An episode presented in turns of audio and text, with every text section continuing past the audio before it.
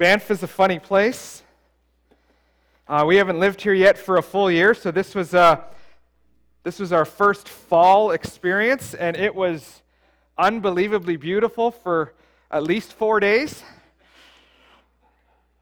And I don't know what we signed up for, but it seems like winter is here for a long time. But Dusty told me it'll go away by Tuesday, so if it doesn't, we'll blame him.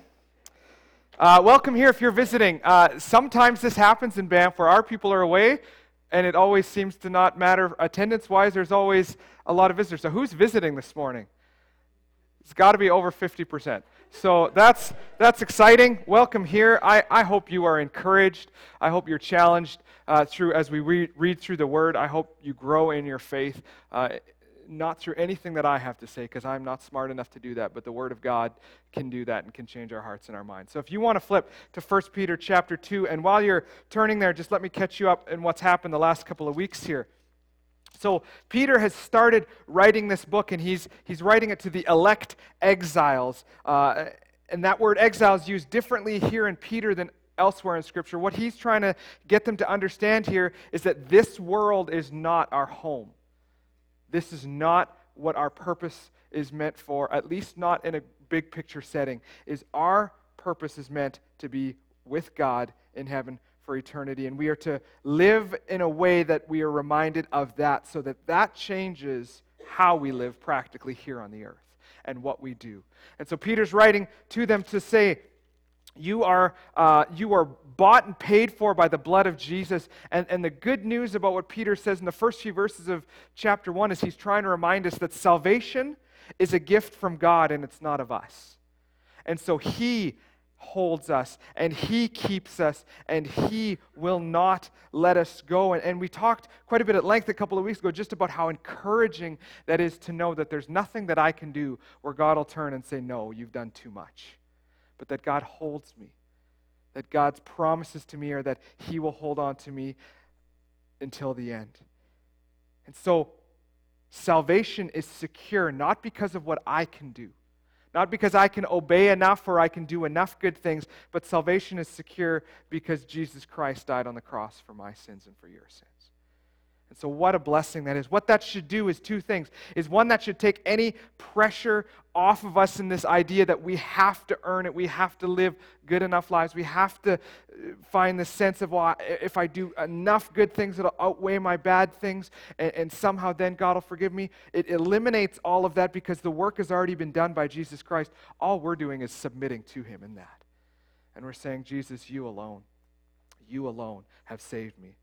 And then the other thing that does is it, it should give us a sense of purpose and meaning for the world here because not only have we been saved, but we haven't just been raptured straight to heaven upon salvation, but God has called us now to go into the world that we find ourselves in and to minister to those who are in need and, and to share the gospel with those who need it. And so that is a very encouraging thing. Uh, then in the last bit of chapter 1, it, it kind of changes, and Peter starts talking about um, he starts the text in, in verse 13 of chapter 1 by saying, Prepare your minds for action.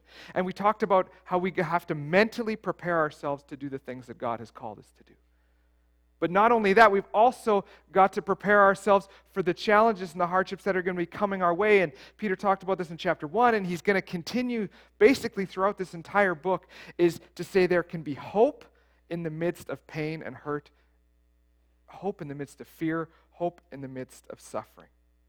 Is all of us go through challenge, all, through, all of us go through difficulty, and to prepare ourselves for those things that are going to come, Peter says is necessary. Because I don't know about you guys, but if you're anything like me, is when you walk into a situation completely unprepared for it, it catches you off guard and you say or do things that you probably wouldn't have said or done had you thought it through and had you been prepared. And then Peter gives us three commands that we are to do. He says, first, to set your mind on the hope uh, of the second coming of Christ. So, in other words, there's a timeline here. Is that Jesus is coming back and we can set our hope on that day. It hasn't happened yet, but we can know it because God has promised it in His Word to us. And so we're going to set our hope in that.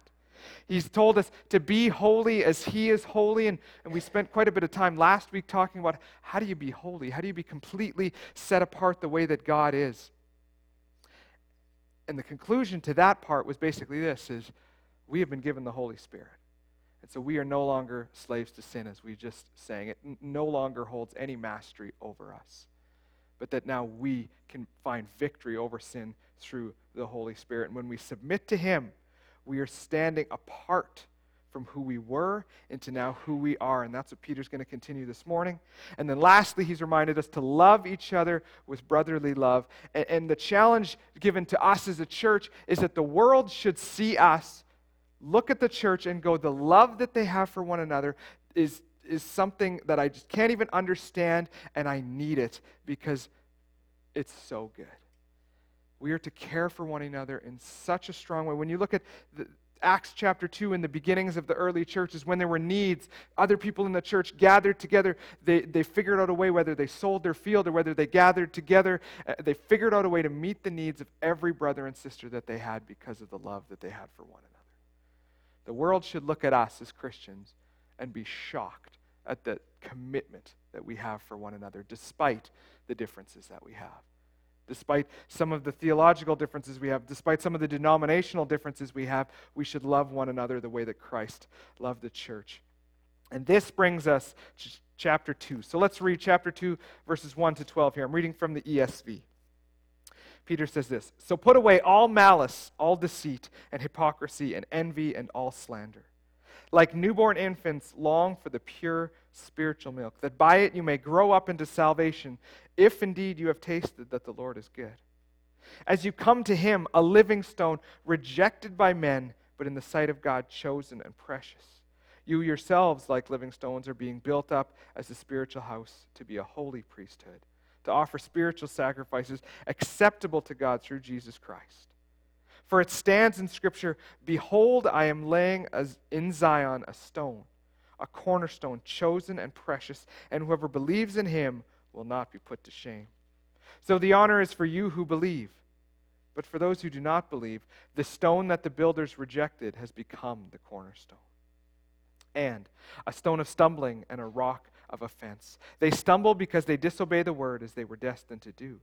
But you are a chosen race, a royal priesthood, a holy nation, a people for his own possession, that you may proclaim the excellencies of him who called you out of darkness into his marvelous light. Once you were not a people, but now you are God's people. Once you had not received mercy, but now you have received mercy. Beloved, I urge you as sojourners and exiles to abstain from the passions of the flesh, which wage war against you. Keep your conduct among the Gentiles honorable, so that when they speak against you as evildoers, they may see your good deeds and glorify God on the day of visitation. So, Peter is going to go back into a little bit of what he talked about at the end of chapter 1, but he's dealing with the context of identity. It's all through this text, it just screams this language of identity where Peter's saying, Here's who you were, but you're no longer that. Now, rather, here's who you are. And here's how you should live. You shouldn't do this anymore because you were bought and paid for by Jesus Christ's blood. You've received his Holy Spirit. And so now, who's here you are. This is who your identity is in. So let me just ask you this question is if you were asked by somebody what is your identity rooted in or or who is your identity rooted in is what are the things that kind of go through your mind I've had the opportunity several times to uh, be in a unique environment where I didn't know anybody and I got to ask uh, some questions about them. And what I've learned over the years is that most people tie their identity not in who they are, rather, but in what they do defines who they are. So if they have a strong and successful career, they'll say, This is who I am and this is what I'm good at. If they have uh, a strong athletic prowess, they'll say, Well, this kind of is who I am. Or if they're uh, into music, they'll say, Well, this kind of defines me. And what I'm going to argue with, and we're going to show in Scripture, is that, is that I think that's a backwards way of looking at identity. Identity should never be placed in our abilities and our skills, and so that becomes who we are. Rather, who we are should be flowing out of who our identity is placed in. A child of God, loved by the creator of the universe. And so, what we think about him should define how we think about ourselves. And so it should flip there from one to the other. Now, it's not wrong to place parts of our identity in the things that we do because that's the way that God has created us and that's the way that God skilled us, and, and that's okay. Uh, but there are certain things in our culture now that are kind of hijacking identity, and we're starting to say that our soul, everything about us, is in this one thing. And so there are different areas in our culture now where that's being fought. And one of those uh, issues is, is human sexuality is we look at that and we say, I identify as this, and so now this is where my identity is placed in, and everything that the, the rest of how they interpret the world filters through that one part. And Scripture teaches sexuality is a beautiful thing and a wonderful thing, but it teaches that it's just one part of us. And I think sometimes we've allowed culture to hijack our, our very view of what identity means. And rather than looking at it and going, well, this is me, we need to take it back and go, this is Christ. I'm a child of His. Every other bit of that is just parts of my identity, all coming under surrender to who Jesus Christ is. 2 Corinthians 5:17 and I quoted this a couple weeks ago but Paul says this to us. He says if anyone is in Christ he is a new creation the old has passed away behold the new has come. And so, what you can see in there is, is, is, an imagery of before and after, but it's not just in the sense of, of slow growth, it's radical change, is what Paul's talking about. In our young adult Bible study, uh, which takes place Tuesdays just across the parking lot at our place, um, uh, Phil actually was tasked with teaching Ephesians chapter 2, the beginning of it. Uh, and, and he did a, a fantastic job walking us through that. But one of the things that he focused on was right in verse 1. Paul says this You were dead in your trespasses and sins in which you once walked. And he focused really hard on this idea, this imagery of being dead, because sometimes we view it as we're the one that reached up to God to ask for help. But what Scripture teaches is that we couldn't even do that, but that God reached down to us. And as we walk through that passage in first uh, into verse 5, we found that we were dead, but now we have been made alive with Christ. And so, all through Scripture is this language of identity, is this language of here's who you were, but that is done with, it's gone, it's dead. You are now alive, and you are alive in this context, in the blood of Jesus Christ. And so, for us to, to look back into our lives, we should see radical change happening. Now, now, sometimes it maybe doesn't feel radical in the moment, in the day to day. Sometimes it feels painfully slow. But hopefully, as we look back into our, the past of our lives, we can see, man, that's who I was. I can't even identify with that person anymore. Christ has changed me so drastically. The way that I think and how I think and the things that I even think about have been so radically shifted under who I am as a child of God rather than who I was before.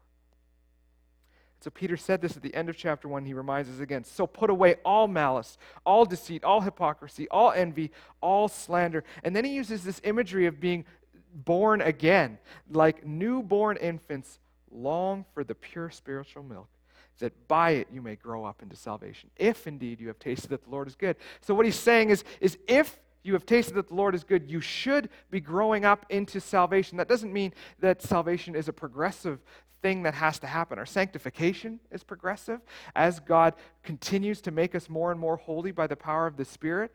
But salvation is a thing that happened when Jesus died on the cross for us. And if we surrender to Him, if we make Him Lord of our life, we are bought and paid for. That's finished.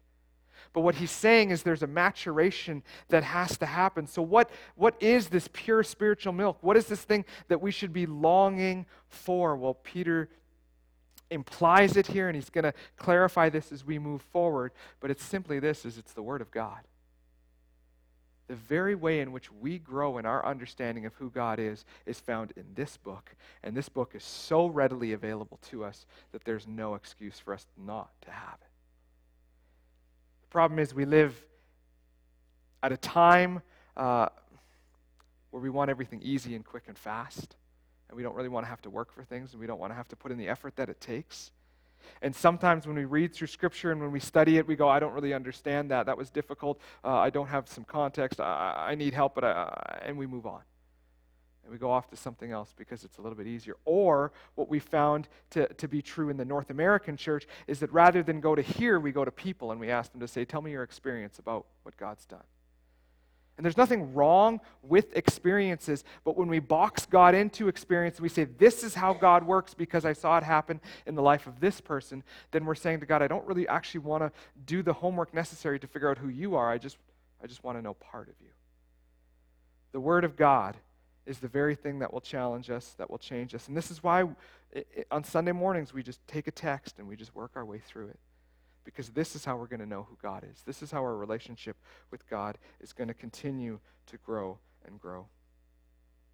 Then he says this in verse 4 As you come to him, a living stone. Now, that living imagery has been brought several times. The beginning of, uh, first, uh, of chapter 1 in verse 3, he says, A living hope.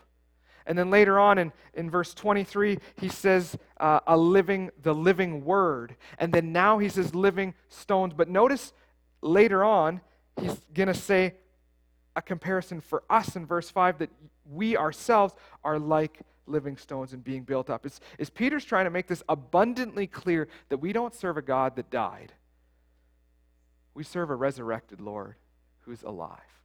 And he cannot stop reminding us of that because it's so crucial for us to grasp that He is not dead, that He is active, that He is alive, that He is involved in the day to day of our lives.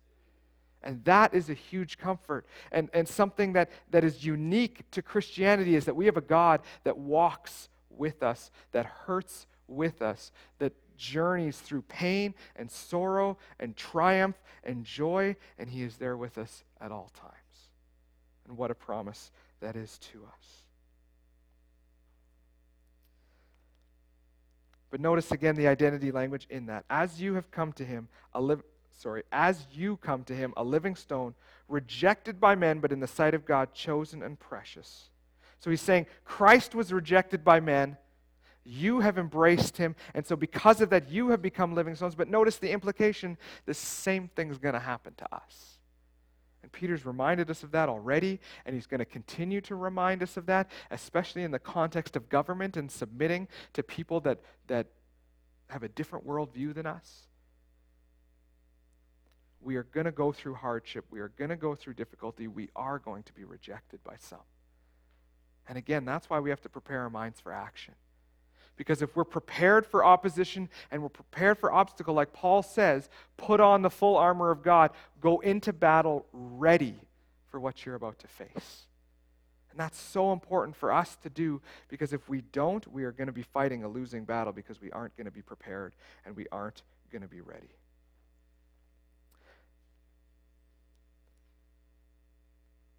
He talks about this idea in verse 5. You yourselves, like living stones, are being built up as a spiritual house. A couple things to note there. You are being built up implies who's doing the work? God. You are being built up. He doesn't say build yourselves up. It says that in some other places in Scripture in a different context. But here he's talking about this specific, this idea of salvation. You are being built up as a spiritual house to be a holy priesthood to offer spiritual sacrifices acceptable to God through Jesus Christ. So, what he's saying is, is not that he's building a, a location, he's not building a physical church, he's building the church in this concept that we all identify under the lordship of Jesus Christ. That all of us together are in one family together, one purpose, one mission under Jesus Christ. Here's the challenge is being one family under one roof sometimes can get a little crowded. It can get a little messy. I was talking to Lori, and she said she had a hundred people in her house at a at a doctor's thingamajigger that I don't fully understand. But a hundred people in your house, that's exhausting. I'm sure. I can't speak to that. Lori, was that exhausting? Yes, right? Is when everyone's under our house and we're trying to govern, we're trying to rule. Man, just how many of you parents have had more than one kid? It doesn't even take more than one kid for a kid to fight with themselves, right? But like things get messy. Your sibling relationships, how many of you have siblings? It's always been smooth, right? Never a problem with your siblings. Man, like siblings are the best and they're the worst, right? is we love them and we love them to the nth degree, but on the other side of things, sometimes we just want to strangle them. Metaphorically, just for the record. But this is the reality of family, and this is the, this is the thing. This is why it can be hard to love each other the way that Christ called us to love each other, is because sometimes we don't really like each other. That sounds awful. My mom used to say this to me all the time Greg, you don't have to like your brother, but you have to love him. I never really understood that until, you know, as you get older and you start to have kids and some of those things happen. Is we have different personalities, we have different priorities. Some of us have very different gifts than other people and we don't understand each other the same. And, and the old example is, is the, the, the prayer warriors gather together and they just pray, and then the doers gather over here and they don't pray, rather they just do. And the doers don't understand why the prayers don't do, and the doers and the prayers don't understand. You know what I mean? That was very confusing. But you have two people that just view things philosophically different. And so, how do you come together under the lordship of Christ and to not try to domineer or take leadership over somebody else, but to work as a family. The only way to do that is by surrendering and putting Christ as the head. And that's what he's calling us to do here. We are a spiritual house. Now we're going to go back to this idea of, of royal or of holy priesthood because this is, this is important. But verses 7 and verses 8 get a little bit uh, difficult, and, and I want to clarify this for us a little bit. So the honor is for you who believe but for those who do not believe, the stone has become, uh, sorry, the stone that the builders rejected has become the cornerstone. So Isaiah referencing Christ here. And a stone of stumbling and a rock of offense. So, right there, okay, no problem, is for those that have accepted Christ as Lord, they understand the goodness of Christ. Right? Another passage in the Bible says it's foolishness to those who are perishing, right? They don't, they don't get it. And so the blessings aren't available to them. So we can understand that. But then at the end of verse 8, it says, They stumble because they disobey the word as they were destined to do. And that's a hard verse. Is, is it sounds like what God is saying is that He's chosen some people and He's deliberately not chosen others. And that can be a huge point of conflict in our own understanding of who God is is God, why would you, why would you choose me, but why would you not choose this person? Uh, it doesn't make sense. It's not fair. And we can get very bogged down in that. In these last number of weeks studying through Ephesians with our young adults is chapter one, if you just want a real good exercise in, in difficult theology, is all about election, is all about God choosing, is God reaching down and choosing some, but not everyone. And how do we make peace with that?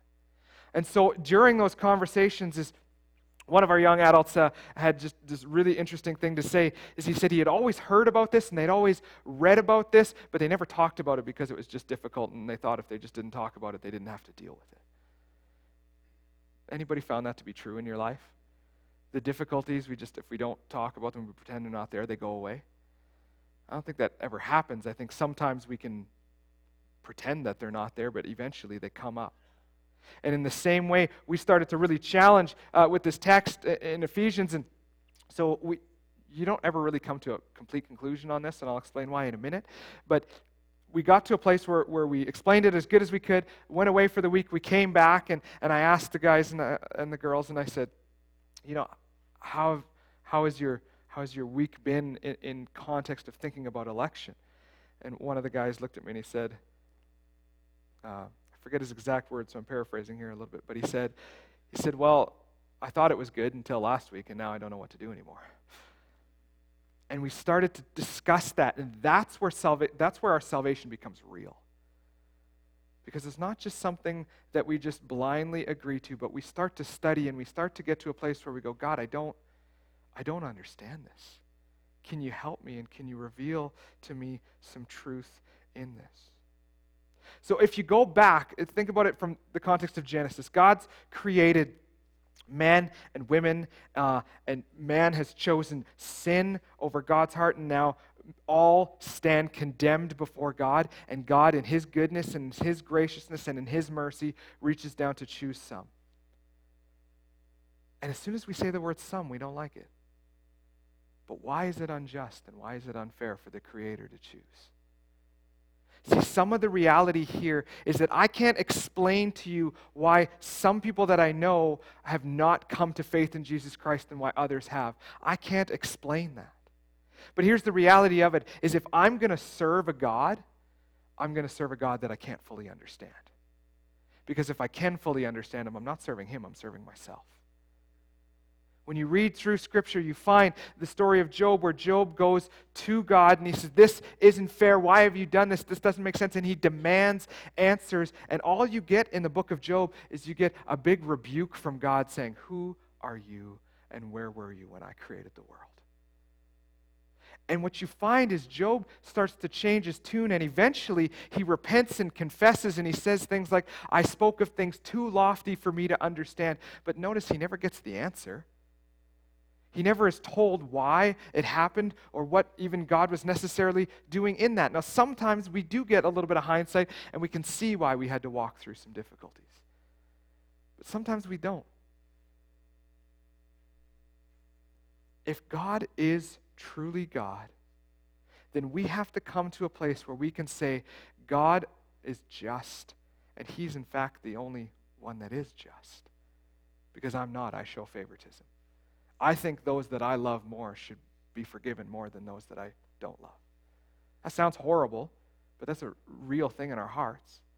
Is our family, our friends that are very close to us, uh, perhaps a child that's walked away from the Lord, is we desperately desire them to come to faith and we pray for them far more than we pray for other people. And that's just because we're relational beings that have a relationship with some of those people. That's not a wrong thing to pray more for the ones that are in our family that don't know Christ. But what we have to realize is that God loves them more than we do. God created them and has knit them together. As we looked a couple of weeks ago in Psalm 139, God has, God has created them exactly the way He's intended to before they're even born. He has a depth of love for them that we will never know. And so, what I do know is that it grieves God desperately when people reject Him. First Peter is going to teach us in a, in a few weeks, and First Timothy teaches this as well, is that it's God's desire that all would come to repentance. He wants everyone to come to that place where they humble themselves before Him and they come to faith in Him. That's what God wants the most. And then we can argue and we can say, well, well, if that's what God wants the most, then why doesn't He just do it? Why doesn't He just take it? But at some point, we have to come under His authority and we have to say, God, you alone understand everything, and I do not. And while right now, here, this maybe makes sense to me, and I can't make peace with some of these things, would you just help me to surrender my heart to you and realize that you are good and you are just? Peter has told us that the challenges and the difficulties and the obstacles that we're going to go through, they help to mature our faith. They have purpose and they have meaning, but sometimes it maybe doesn't feel like that. When we lose a loved one, and we can say, God, how is this for my good? How is this going to cause me to grow in my faith? All this is seeming to do is make me upset and angry and, and all these things. And this is where we need to surround ourselves. So if you are, I'm going to say, if you're under 65, you need to surround yourselves with people who are at the very edges of their life. Because there's so much wisdom in that. They have so much perspective. They can look back and, and they can remember some of the hard times, but they can, have, they can see what God has done in that. And sometimes in my own life, I look back and I go, God, why have you done this yet? And I feel like God's just telling me, don't worry. It'll make sense one day. Maybe, maybe it won't even make sense here in this earth, but one day it'll make sense. All we can do is trust that God is just. And so when it says that some have stumbled to diso- and they've disobeyed the word as they were destined to do, is all I can do is look at that and go, God, thank you that you picked me up out of the rubble and that you have forgiven me and that you love me. Verse 9. But you are a chosen race, a royal priesthood, and a holy nation. So again, he's dealing with this idea of identity. Now, Kyle Idleman, in his study through this, he said this is what we do always flows out of who we are. What we do always flows out of who we are. And again, that goes countercultural to what culture's teaching us. Rather, they teach us you do things, and so that makes you who you are.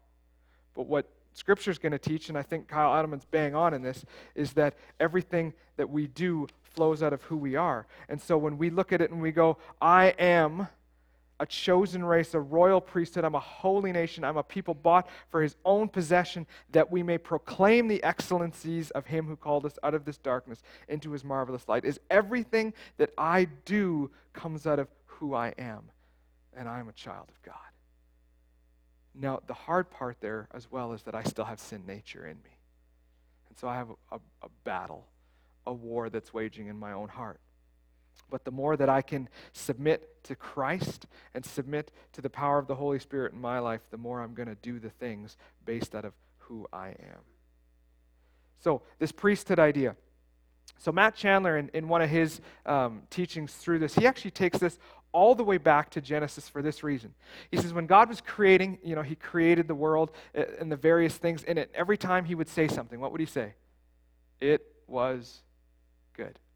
So he created the moon and the stars. It was good. He created the animals. It was good. All these different things. But then he creates man and he says, What? But then what does he say? It is not good that man should be alone. Now notice, sin hasn't entered the world yet.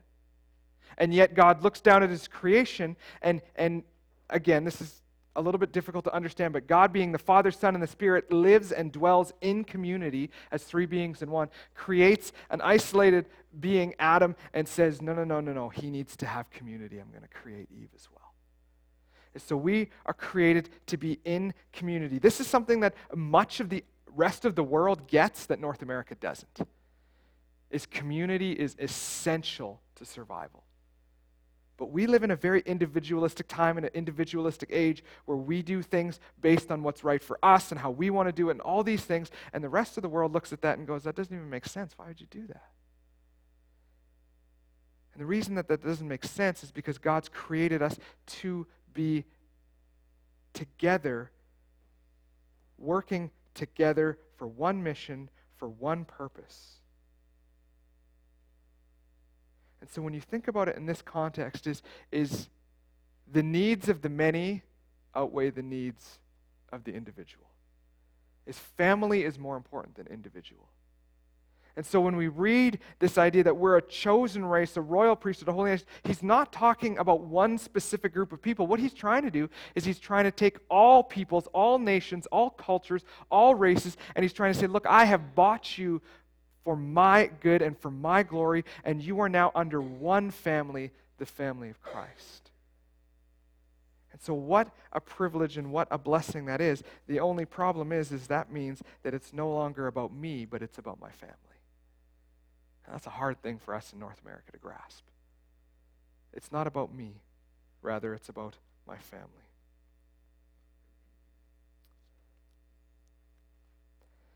In this specific verse, in verse 9, there are three Greek words that are used. Uh, typically, they're translated this way one is genealogy, one is ethnic or ethnicity, and one is translated as laity or, or layperson. And when you study through this, uh, I came across what John Piper said about this, and this is really interesting. He said, Israel had laid claim on these three words. They would say, We are the people, we are the nation, and we are the race. But Peter comes and he takes from Israel and he says that now these words belong to those for whom Christ is now the cornerstone. And so, what you find through Scripture, and specifically in Romans, talking about grafting in, is that God's original design, original intent was not that only the Jewish nation would be saved. He had purpose for the Jewish people. And if you think that the Jewish people don't, or if you think that I think the Jewish people don't have purpose moving forward, just go back a few weeks into the summer and there's a sermon online about that, and I do think they have that. However, what Romans 9 t- teaches us very clearly is that God's design, right from the beginning, is that all nations, every person, would have the opportunity to be saved. Now, He did that through the Jewish nation, and there were reasons for that, but what they were fighting with at this time is they were going, Gentiles, Jews, we don't like this segregation. Are you allowed to be saved? Well, yes, but then you have to do some of these customs and what our traditions are. And, and Peter's trying to take it all down and to say all those things are pointless. What matters is Christ. We are all now the same royal priesthood. We are all a holy nation. We are all a people for his own possession. Why? So that we may proclaim the excellencies of him who called us out of darkness into his marvelous light. Is every single person's purpose in life. If you, again, if you ever wonder what's God's will for my life, God's will is that you would be obedient to him and that you would declare his name to others. That's what our will is, or that's what his will for us is. And so, what Peter's trying to do is he's trying to break down any possible thing that could divide us and create in our own ideas of what it should be. And he's saying, You're all the same family under one God. Commentator Thomas Schreiner says it this way The church is a royal priesthood and God's holy nation. As God's chosen ones, Christians are to proclaim the excellencies of the one who summoned them from darkness and ushered them into his marvelous light. And when we come to faith in Christ, that becomes the most important realization of our entire lives that what Peter's saying is everything else should become a distant second. Our race shouldn't matter. Our cultural upbringing shouldn't matter. Not that there aren't important things to celebrate in that, there are. And we need to. Several times a year, we get opportunities to take Smanga to various African pavilion things, especially when we lived in Winnipeg. And we would always celebrate those things because we would say, This is your heritage. This is important. But more important than that is that you're a child of God and that you have been adopted into God's family as His son. That should trump every other bit that is in our life. You may remember uh, some of you were here for an event we hosted with a, a friend of mine who's an illusionist in Calgary. And he's working on kind of a new program right now. And he's going into people's houses uh, and filming these little documentaries, these really short ones. And he's going to different, he's going into houses that he doesn't know people. Uh, he doesn't know the language they speak. He doesn't know the culture that they are. And he's just doing these little magic things and recording them. And, and his purpose in that is showing that there's actually more that we have shared than the differences. And yes, there's differences. Yes, we have different languages, different cultures, and I'm, I'm not trying to suggest we need to become one nation that speaks one language and that, and that does everything the exact same way. I'm not trying to say that at all. But rather, what I'm trying to say is that those things need not divide us. All they need to do is show us the uniquenesses of how God's created us. I've shared this story before, but when I was, I got an opportunity to be in Greece on a missions trip, and we were standing on Mars Hill, kind of looking down at the philosopher courts, and you're, you're watching. Uh, if you're at least from this part of the world, we don't really have a lot of history, and so when you're there, it just kind of really speaks loudly to you. And we were talking with this one guy, and he was talking about the beauty of everything in it. And my friend Benji looked at him and he said, You know, the beauty that I see that God's created is the fact that we're all so diverse and unique and different. He chose to see his uniquenesses not as something that divides, but as something that shows the glory of God. But we can only do that when we love each other, despite whatever differences we may have.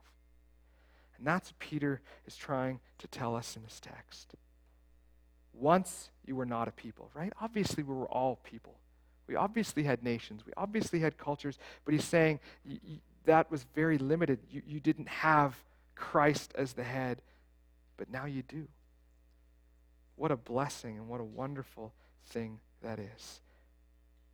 Then he finishes with this. But I urge you, as sojourners and exiles, again, goes back to abstain from the passions of the flesh. They wage war against our soul.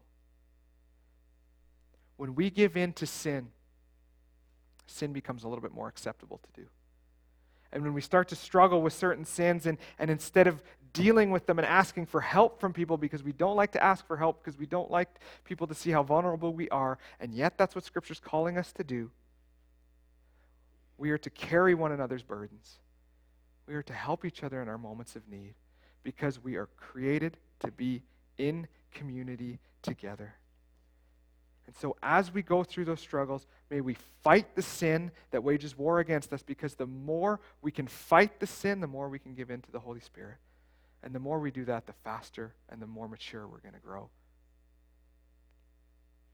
Then he says this Keep your conduct among the Gentiles honorable, so that when they speak evil uh, sorry, so when they speak against you as evildoers, they may see your good deeds and glorify God on the day of visitation. If that sounds familiar, Jesus said in Matthew 5 that we are to let our light shine, our good works shine, and then he says this that they will praise your Father who is in heaven. Peter and Jesus are both saying the same thing here. People are going to speak evil against us.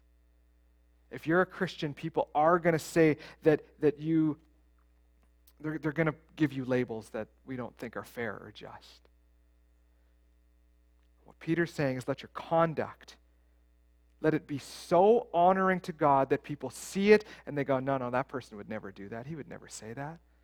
Because this is who he or she is, this is how they've lived. That's what we're called to do, to live a life of integrity, but not for ourselves, but so that these people see it and glorify God on the day of visitation. So Peter's saying that Jesus is coming back, and if we can live lives that point to Jesus, we can win some people to Jesus by our conduct, not because we're good. And not for the sake of us to have an, uh, a list of people that we can say, well, I saved this person, I saved this person, but rather so that the kingdom can grow and so that God can be exalted and God can be honored. That's what the text is teaching us. So, my challenge for each of us as we go uh, from this place, as we go back to kind of normal, our normal routines, our normal lives, is this. You are not your own. You were bought at a price. You have been adopted into God's family. Your identity is not based in what you do for a living.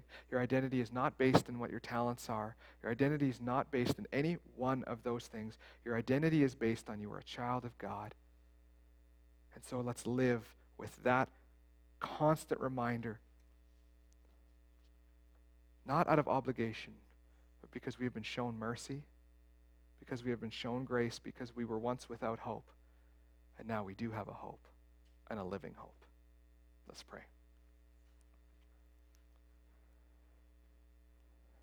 God, sometimes it can be so easy to get sucked into what the world thinks. And we can start to place our own value and our own belief in ourself and our identity based on our jobs, uh, our parenting, being a good spouse. And of course, all of those things are good and all of those have their time and their purpose. But they all need to become second to you.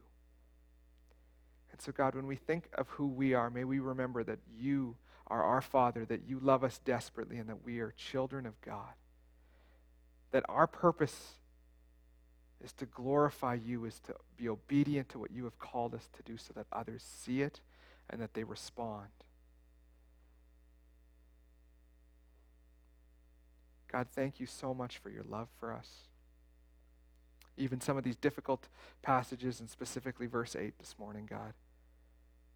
Help us not to get hung up and dwell on why we think something is not fair. But may we surrender to you, realizing that if you are the creator, then you alone know what's good and what's right and what's just. So help us to submit to you. Help all the areas of our life to flow out of who you are for us. God, would you give us opportunities even this week to share your love with somebody in word or deed? That we would be able to honor you in our actions. And God, is this war that wages battle in us between our sin nature and the Holy Spirit and this new creation that, that has come upon us, God, would we surrender to the Holy Spirit? God, for those who are struggling this morning, for those who are having difficulty and challenge, God, I pray that they would turn to you and that they would turn to their fellow brothers, brothers and sisters, that they would realize that in community they can find help and they can be prayed for. God, help each one of us to be vulnerable. Help us to live in this beautiful royal priesthood of believers, the church. Thank you for it. Go with us this week, God. We love you. Amen.